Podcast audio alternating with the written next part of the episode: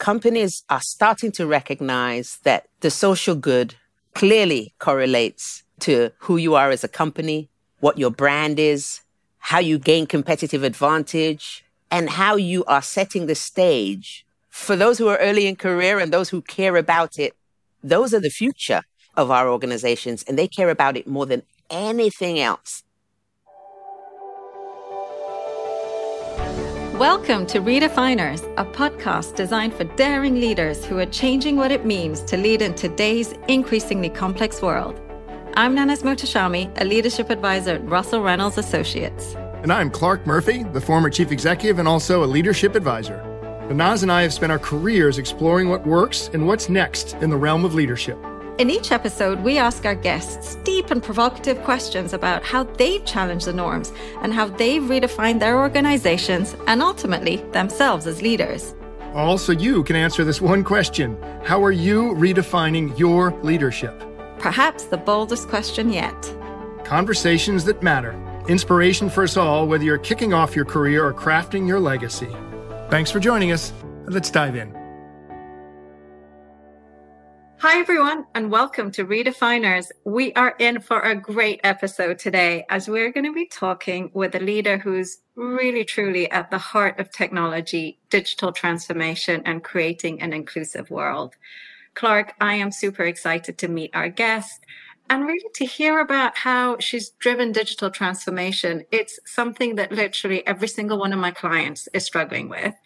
And our guest has done it successfully in such a wide array of organizations from sort of the industrial setting to technology organizations, even to the public sector. So very keen to hear lessons learned and how she's done it. But I'm actually also very curious to connect with her on a personal level. Um, like me, she has a bit of an eclectic background and she's originally from London. So keen to hear her early childhood stories too. Well, I'm really excited. I've known her for quite some time and was fascinated before we ever met in person when she moved to help the UK government from the US corporate world. I heard about her long before I met her and said she must be unique, and then actually went and actively recruited her and tried to woo her, which we ultimately did to the board of Russell Reynolds Associates, which is a major coup. And she has been teaching me and needling me and helping me ever since then. Clarke, tell us who she is. Our guest is Jacky Wright, the Chief Digital Officer at Microsoft US. She previously was the Chief Digital and Information Officer for HMRC, which is the British government tax authority, if you can believe it. She served in CIO roles with BP and GE, couldn't be more different organizations. She's a member of the board of directors for Invent, Exelixis, Russell Reynolds Associates, our very own, and serves on a number of technical advisory boards. And she was also recently named the United Kingdom's most influential black person by the Power List 2022. If I was not intimidated before, I am now. Jacky, welcome to Redefiners. Thank you for joining us. Thank you, Nanaz, and thank you, Clarke. Uh, don't be intimidated, Clarke. You know it's just Jacky. Jacky, you have such an interesting family story. So we'd love to start there. Um, if I'm not mistaken, your father was born in Jamaica, but actually served in the British Royal Air Force during World War right. II, which I think is fascinating. You yourself were born in London, but moved to the US before university. So take us back. Tell us a little bit about family life and what prompted the move and how maybe that move changed your view of the world. Yeah, sure. And, you know, the family construct really defines who you are. I don't know about you, Nanaz, and you, Clarke, but I know my family sure did. I think if you think about the race relations in the UK at the time, it was very difficult for my dad. But, you know, very stoic man. And, you know, he always tried to tell us, you know, we could do and be anything. And it's not what you do, it's who you are and what you do with that that really matters. Yes, he decided, well, you know what? As I look at the US, they're going through a whole bunch of things relative to movements and, you know, race and why don't I go to the to the to the US and why don't I take my children there because I think the opportunity would probably be better as it relates to some of the things that he thought he was facing in the UK. You know, I, I went kicking and screaming to the to the US, kicking and screaming, literally. Every anniversary, my brothers and sisters call me and say, "Do you remember when you flooded Heathrow Airport with your tears?" Oh, Every year, oh. never fails. They call me. Jacky, where do you say you're from? If someone says sort of where are you from? What's your answer? And i ask that because so for me i'm originally iranian or actually i, I use the word persian because it just sounds a bit more exotic. Yeah. When i'm in the uk i am firmly iranian but when i go back home oh no i'm a hundred percent british. I feel so Yeah. different. I sound so different. It's interesting because you know my family will say, "Well, you're you're English." You're you're Jamaican. Uh, God knows what you are, you know. and so so you know, I use the phrase I you know I am British with Jamaican heritage, and I've lived in the U.S. for a long time. And so all of those three things, I use that when someone says, "Where you from?" I say, "Well, let me tell you the story." do you think that sort of having had these different perspectives throughout your life is one of the things that has maybe helped you be successful in a career and to be able to work in such different organizations you almost kind of learn to choose the best bits right of each culture depending on where you are Absolutely. And, you know, I think it even started earlier on, Nanaz, because when I was growing up, when I was in secondary school, I was the person who always had to take the children who came from another country. I was the ambassador, always. Then when I went to the US, oh my God, was that a culture shock, right? And so I had to adapt again. You know, who's this li- British black person? And she sounds so funny. I remember when I did a soliloquy from Macbeth and they all looked at me like, wow, she really sounds like she's done it before. and They've never seen anything like it, right? this notion of trying to adapt in a myriad of environments and really having a heightened awareness for what it's like to try to adapt. I think that has been a superpower for me as I think about my career, how I create an inclusive environment, how I listen to the quietest voices in the room, and how I make sure that I'm connecting with people. So you're absolutely right. I wholeheartedly agree with you. It becomes a superpower. But I guess for me, I have only seen it as a superpower probably in the last 10, 15 years. In my earlier life, I hated standing out. I hated being different. And I, you know, wish I could dye my hair blonde. I, you know, I wish I could look British in what is stereotypically British. Did you ever have that, or does it go back to what you said your father tried to do, which is kind of instill that confidence in you being comfortable in who you are, irrespective of what you sound like and what you look like? So let's be clear. Having confidence, I'm still an introvert. And yes, I don't like the attention. My comms manager will tell you, Jacky, I know you don't want to do this, but you have to. And so I don't know that I'll ever overcome that, to be frank. But I do know it's important because role modeling and helping others is part of what leadership's all about. While yes, to your point, Nanaz, yeah, it is uncomfortable. You know, you don't want to stand out. People are always trying to find ways to understand who you are. At the end of the day, that's what makes you interesting. And you use that to your advantage, not just for yourself, but to help others in the world elevate their voice, amplify their voices. And so it, it is integral to who I am. I completely agree. Must have been, I mean, it's one thing to go country to country and corporation to corporation. To go back to the British government at HMRC must have been yet another culture shock and adapting to government. What was that like? Yeah, I, you know, when I first got the call, I was like, hmm, I have a perception of government. But let me tell you, the chairman CEO really characterized his ambition. And that ambition broadly centered around transforming a country and using the tax authority as somewhat of the launch pad to be able to do a whole raft of things. Everything from using the data to inform policy to really improve social services across all aspects from DWP and Nanaz, you'll know what I'm talking about, but all the way from Department of Work and Pensions all the way through to the NHS because you understand the life journey of a citizen. To then, oh, by the way, Brexit, just just a little thing out Right. there, Brexit. So all of those things it was just a really exciting and fascinating. And truth be told, I was one, if maybe there were only two director generals of color in the whole of government. And hmm. the added responsibility there to help focus on diversity as a core capability within government. So there were a lot of things that attracted me to really wanting to come in and understand, you know, tax and how we change the narrative. We help people understand how we pay for public services and why tax matters. Jacky, how do you go from working in an organization like BP or GE to HMRC? Like w- your leadership style must fundamentally change to be successful, no? it has to change because culturally, government is different from the private sector.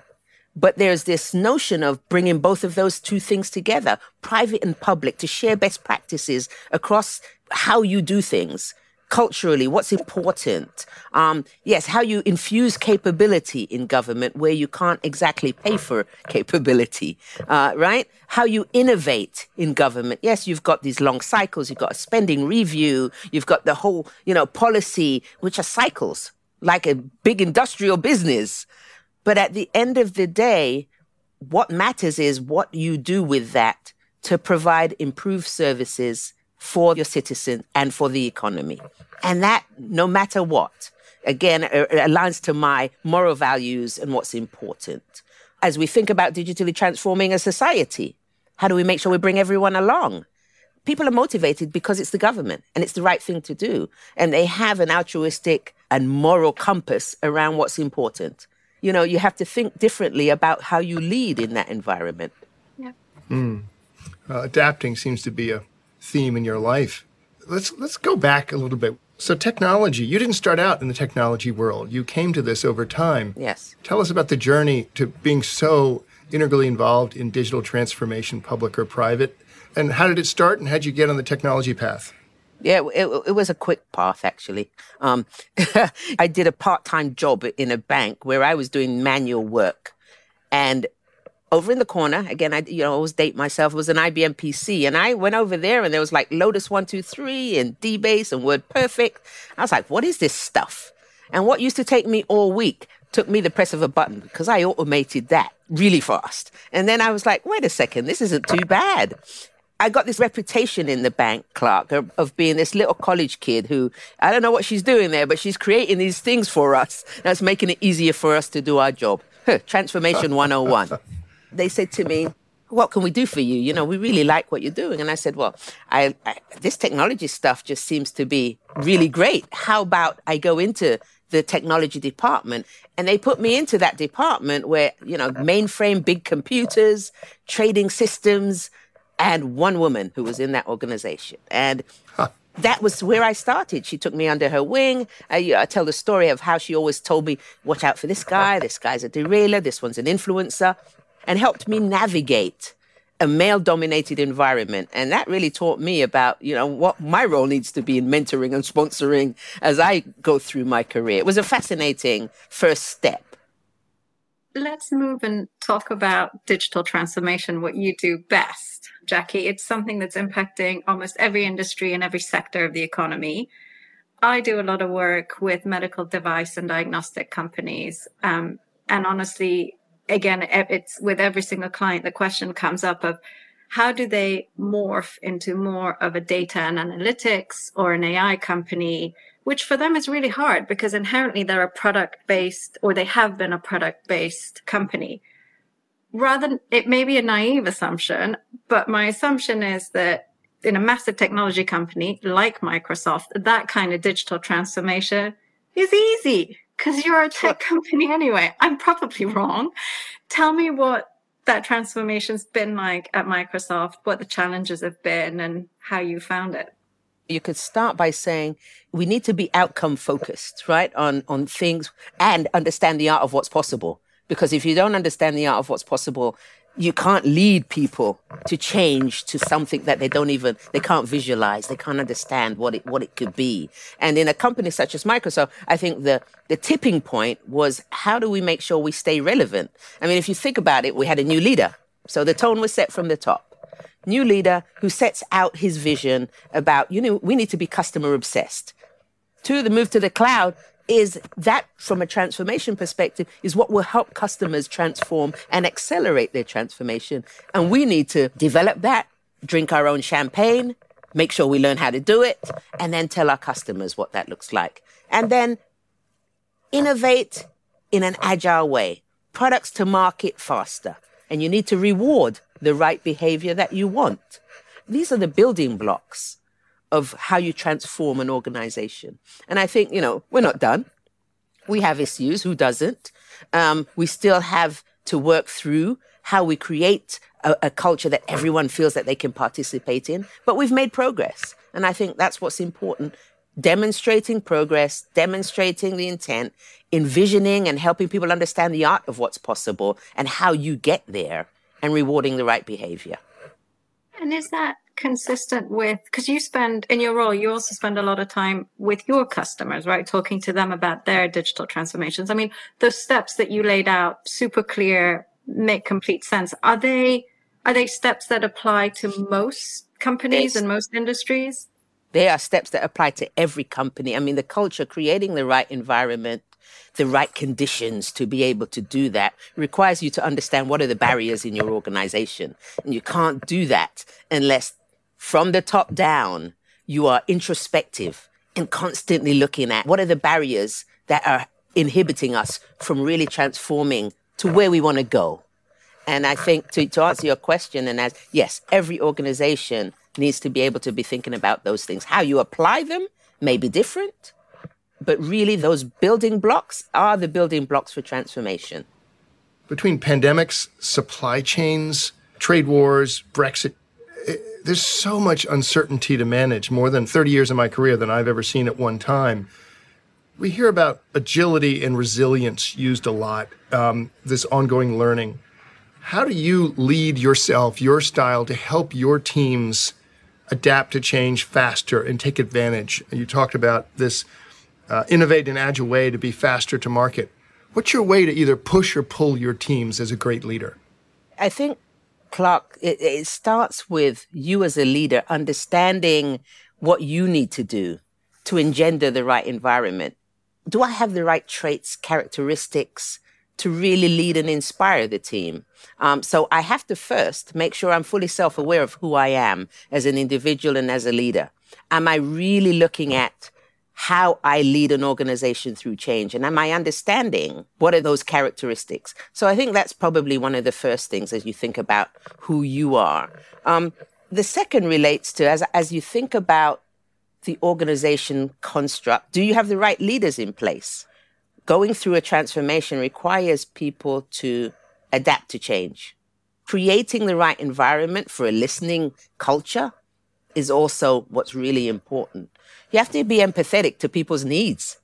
Um, you know, there are people who can't make the journey for yeah. reasons that yeah. you are responsible for making sure that they can. Yes. Yeah. Even helping them recognize that they're not fit for this organization and they need to move on.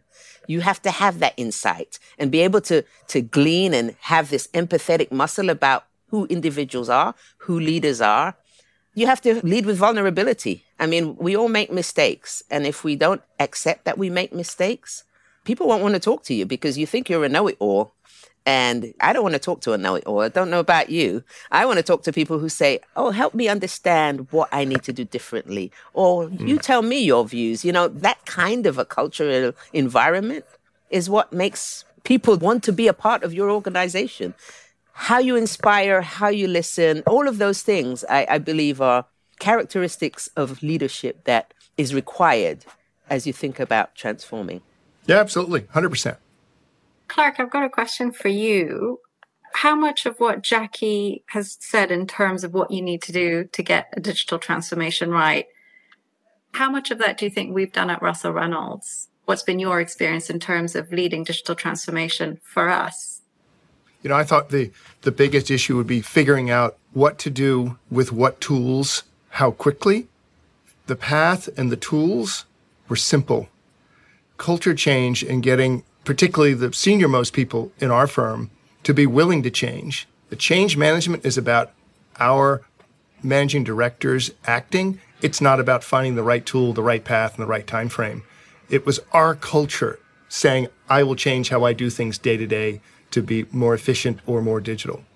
And I think that's an important point. You know, as I talked about how you as a leader inspire, you have to help folks understand what's in it for them if you can't see yourself in it, you're going to be part of the problem. Right. No doubt about it. Uh, you know, I would ask both you, Nanaz, and Clarke, what are you seeing from a Russell Reynolds leadership perspective in terms of the types of leaders that people are looking to hire? Someone will come to you, Russell Reynolds, and say, well, you know, we need a leader because we're going through a big transformation. What are they asking for? and do they know what they're asking for? different leaders are right for different times. Once upon a time, it was the vision thing and envisioning what was coming. And then it was cost cutting or offshoring or efficiency and then growth, growth, growth. Now it's people, first of all, the hierarchical days are over, right? So you've just said it again and again and again. Can you listen to an organization and listen to a market to adapt as opposed to sitting on the top of the mountain and telling? that Those days are gone forever. So, number one is listening in a flatter organization to customers or employees. Second is agility. Can I pivot fast because the world changed quickly? We certainly learned that in the pandemic, if not through other ways. And then dealing with ambiguity. Like, I'm not going to have all the answers, so I've got to make a decision. So I, I think it's the listening of a market or your own organization, the agility to pivot quickly, and then ambiguity doesn't spook you. If it does, you can't really lead well in a world like today. Absolutely. Nanaz, are you seeing the same thing? A hundred percent. Yes. And, and Jacky, the way it sort of practically manifests itself is, you know, the number of CEO searches that at least I do today where the client will say, and look outside the sector because they're looking for exactly those things, right? It's not about how much domain expertise they have. It's how agile they are because they can learn it. That's exactly right. That is the new leadership, right? We'll be right back with Jacky, but first let's take a quick break with Nick Chia, a managing director in our Singapore office. Nick dives in how to get and maintain your organization's technology advantage. When it comes to technology, today's leaders need to adapt or fall behind as the pace of change accelerates and innovation cycles shorten. But it's not just about adopting the latest tech. That's table stakes, and alone, it won't lead to competitive advantage. So what are the keys to staying ahead of the curve? We've identified four factors that define tech advantage for organizations today. Successful organizations understand where they are in their tech journey and what they need to do to get ahead of the pack. They identify and invest in leaders who truly understand technology's potential to drive growth. They understand that technology doesn't just sit with functional teams, it is every leader's responsibility. And perhaps most importantly, they build agile and adaptive cultures that foster innovation. Technology alone isn't the game changer. It's the people in your organization who will make the difference between staying ahead or falling behind. To learn more about how you can identify and develop your technology leadership, go to russellreynolds.com slash insights. And now back to our conversation with Jacky. Jacky, we've talked about digital transformation. That's definitely one key theme that a lot of the C suite leaders are facing. But the other one is sustainability we've talked a lot on this podcast about how leaders need to shift their thinking, their actions to become more sustainable organizations. I think Microsoft very much leads the pack on this, right? Because you have been carbon neutral since 2012 and are committed to being carbon negative by 2030. What's the role that technology plays in achieving these goals? Companies are starting to recognize that the social good clearly correlates to who you are as a company, what your brand is, how you gain competitive advantage, and how you are setting the stage for those who are early in career and those who care about it. And, and hopefully you've all started to see that. You know, those are the future of, of our organizations and they care about it more than anything else. And it's an attractor of talent. And as you think about Microsoft and the technology pieces, we, we published our first annual report in 2021, which was all about showing progress on our commitments to become, to your point, carbon negative, water positive, zero waste company by 2030, but also to help people understand our journey and how we are going to use our core competency, which is technology, to help drive some of that. And if you think about data, AI, IoT, all of those things, those things are critical for us to track how we're doing across all supply chains. And as regulation becomes more and more requiring of us to report, are we doing it in a consistent way and can we measure it in a consistent way? What are the things that we should be measuring? Because you're right, right? It's what gets measured gets managed. What gets measured gets treasured. I hadn't heard that one before. I like it. That's right. I'll give you an example in our water. We provide water replenishment. That's a measurement for us to clean water and how we reduce waste water in our data centers, another measure. And so I think as you think about what business you're in, whether it be carbon, water, waste, how does that relate to what you produce and how you produce it and how you consume it? Switching from your operating role to your role as a governor, being on boards, what do you see as some of the top issues? And maybe we've covered them just now, but what do you see as the issues that you're facing as a board member? As it relates to board participation, the types of people that they want with what domain expertise, risk is a big one. Right? This pandemic has really put front and center the need to understand risk across, you know, existential risk. Yeah. And to have this systems thinking to understand how risk impacts you in many different ways. I mean, how many risk discussions were we having pre pandemic about a pandemic and the impact on the supply chain? Very little. but we now have that as a core discussion in board meetings. So risk is a big one. Um, digital. How can digital help me both from a go to market, new product development, increase and improve operational efficiency and digitally transform my organization so that I am always staying competitive. I think that's one as well. Cyber. Um, we all know what's going on in that space and that being a big area for us to focus on as well and making sure we have the right expertise relative to cyber and crisis management. Crisis management across the full spectrum. Then what's your responsibility as it relates to social good? right? What is your role and your brand? And how do you make sure that is integral to who you are as an organization? Um, and the final one is the war for talent. Everyone, everyone has this war for talent right now. And as you think about how you make sure you have a more inclusive environment and you are including all from all walks of life, all demographics, that's how we harness the power of talent by being inclusive, by removing the barriers to hiring. Because as I say, you know, talent is everywhere, opportunity is not. And we have to remove those systemic and structural barriers so that everyone has an opportunity. So those are the few things that I see. Well, it's interesting. We, are publishing a book on sustainable leaders. And the first one you talk about systems thinking, the complexity of supply chains is one of the core uh, longer term innovation, this long term commitment to it doesn't work the first time. You still stay committed right. to uh, innovation long term. And, and of course, the concept of inclusion. But in that case, it's not just inclusion in the corporate world, but to win sustainably, you may include your biggest competitor. That's right. Because it's the right thing to do. So there's some big overlaps here into what we're talking about sustainable leadership and, and more to come on that.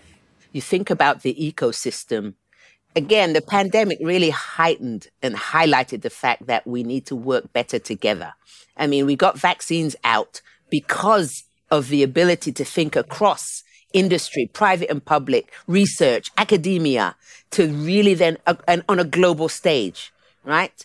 To then understand the problem and focus on the problem on a global stage. Because if you only do it in one area, it's still going to affect another area. It's going to come right back around to you.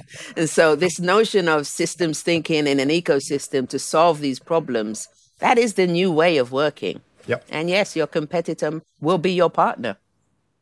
Jacky, we like to end each podcast with a set of rapid fire questions. So this is where we're going to give you 5 Uh-oh. questions and we ask you to reply as quickly as possible. Are you ready? I don't know. We'll see. you have many hidden talents, but what would you say is your one biggest hidden talent?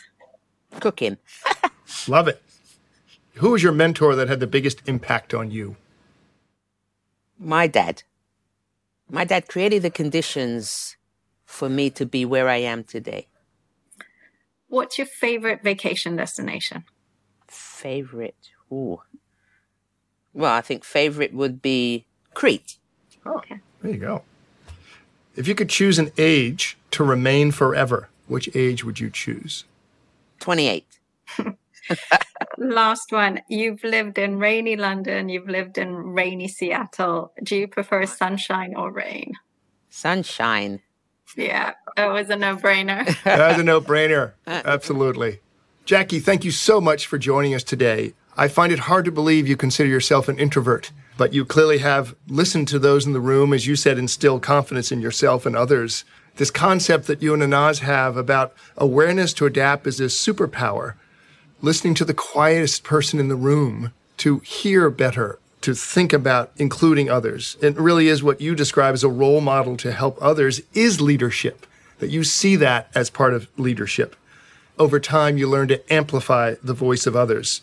And adaptability. You're adapting between the private and the public sector in helping your clients adapt, helping Microsoft adapt, the ability to listen and take advantage of long cycles, whether it's innovating in government or innovating in the corporate world. And in government, it's not about the performance and compensation as much as this sense of mission and moral compass, mission, not money. To automate something to make it easier, you realized at that bank role a long time ago, that's what automation is, making a job easier. And that's what Microsoft is doing. And making it easier is about Microsoft staying relevant. To innovate in an agile way is also saying, do I, as the leader, have the right competencies? And do I have the team? And being empathetic to the needs of those who are change leaders and those who are not. And to change as a leader, you lead with vulnerability. Accept the mistakes. No one wants to work for a know it all. Great line. And sustainability in the role of technology. That you see technology, whether it's AI or IoT, that you have to, in a consistent way, look at the uses of technologies, the gaps that technology can bridge across supply chains and cycles in companies. What gets measured gets treasured. And finally, as a governor, a board member, instead of uh, an operating executive, understand systems thinking and risk. Risk has risen to the fore of the board agenda. Of course, digital has, of course, cyber has, crisis management. But now it's about responsibility for social good. And finally, if you're inclusive and have great listening to build teams, you win the talent war. You don't fight the war. Thank you, Jacky, for being on Redefiners. And I think the measurement of this podcast will get treasured. Thank you, Jacky, so much. Thanks for taking the time. It's been fun having this conversation with you too. Cheers. Thanks for joining us on this episode of Redefiners. For more dynamic insights from leaders from across industries and around the world, listen to Redefiners wherever you get your podcasts. And to learn more or get in contact with us, visit our website at russellreynolds.com Find us on LinkedIn and follow us on Twitter at RRA on Leadership. See you next time.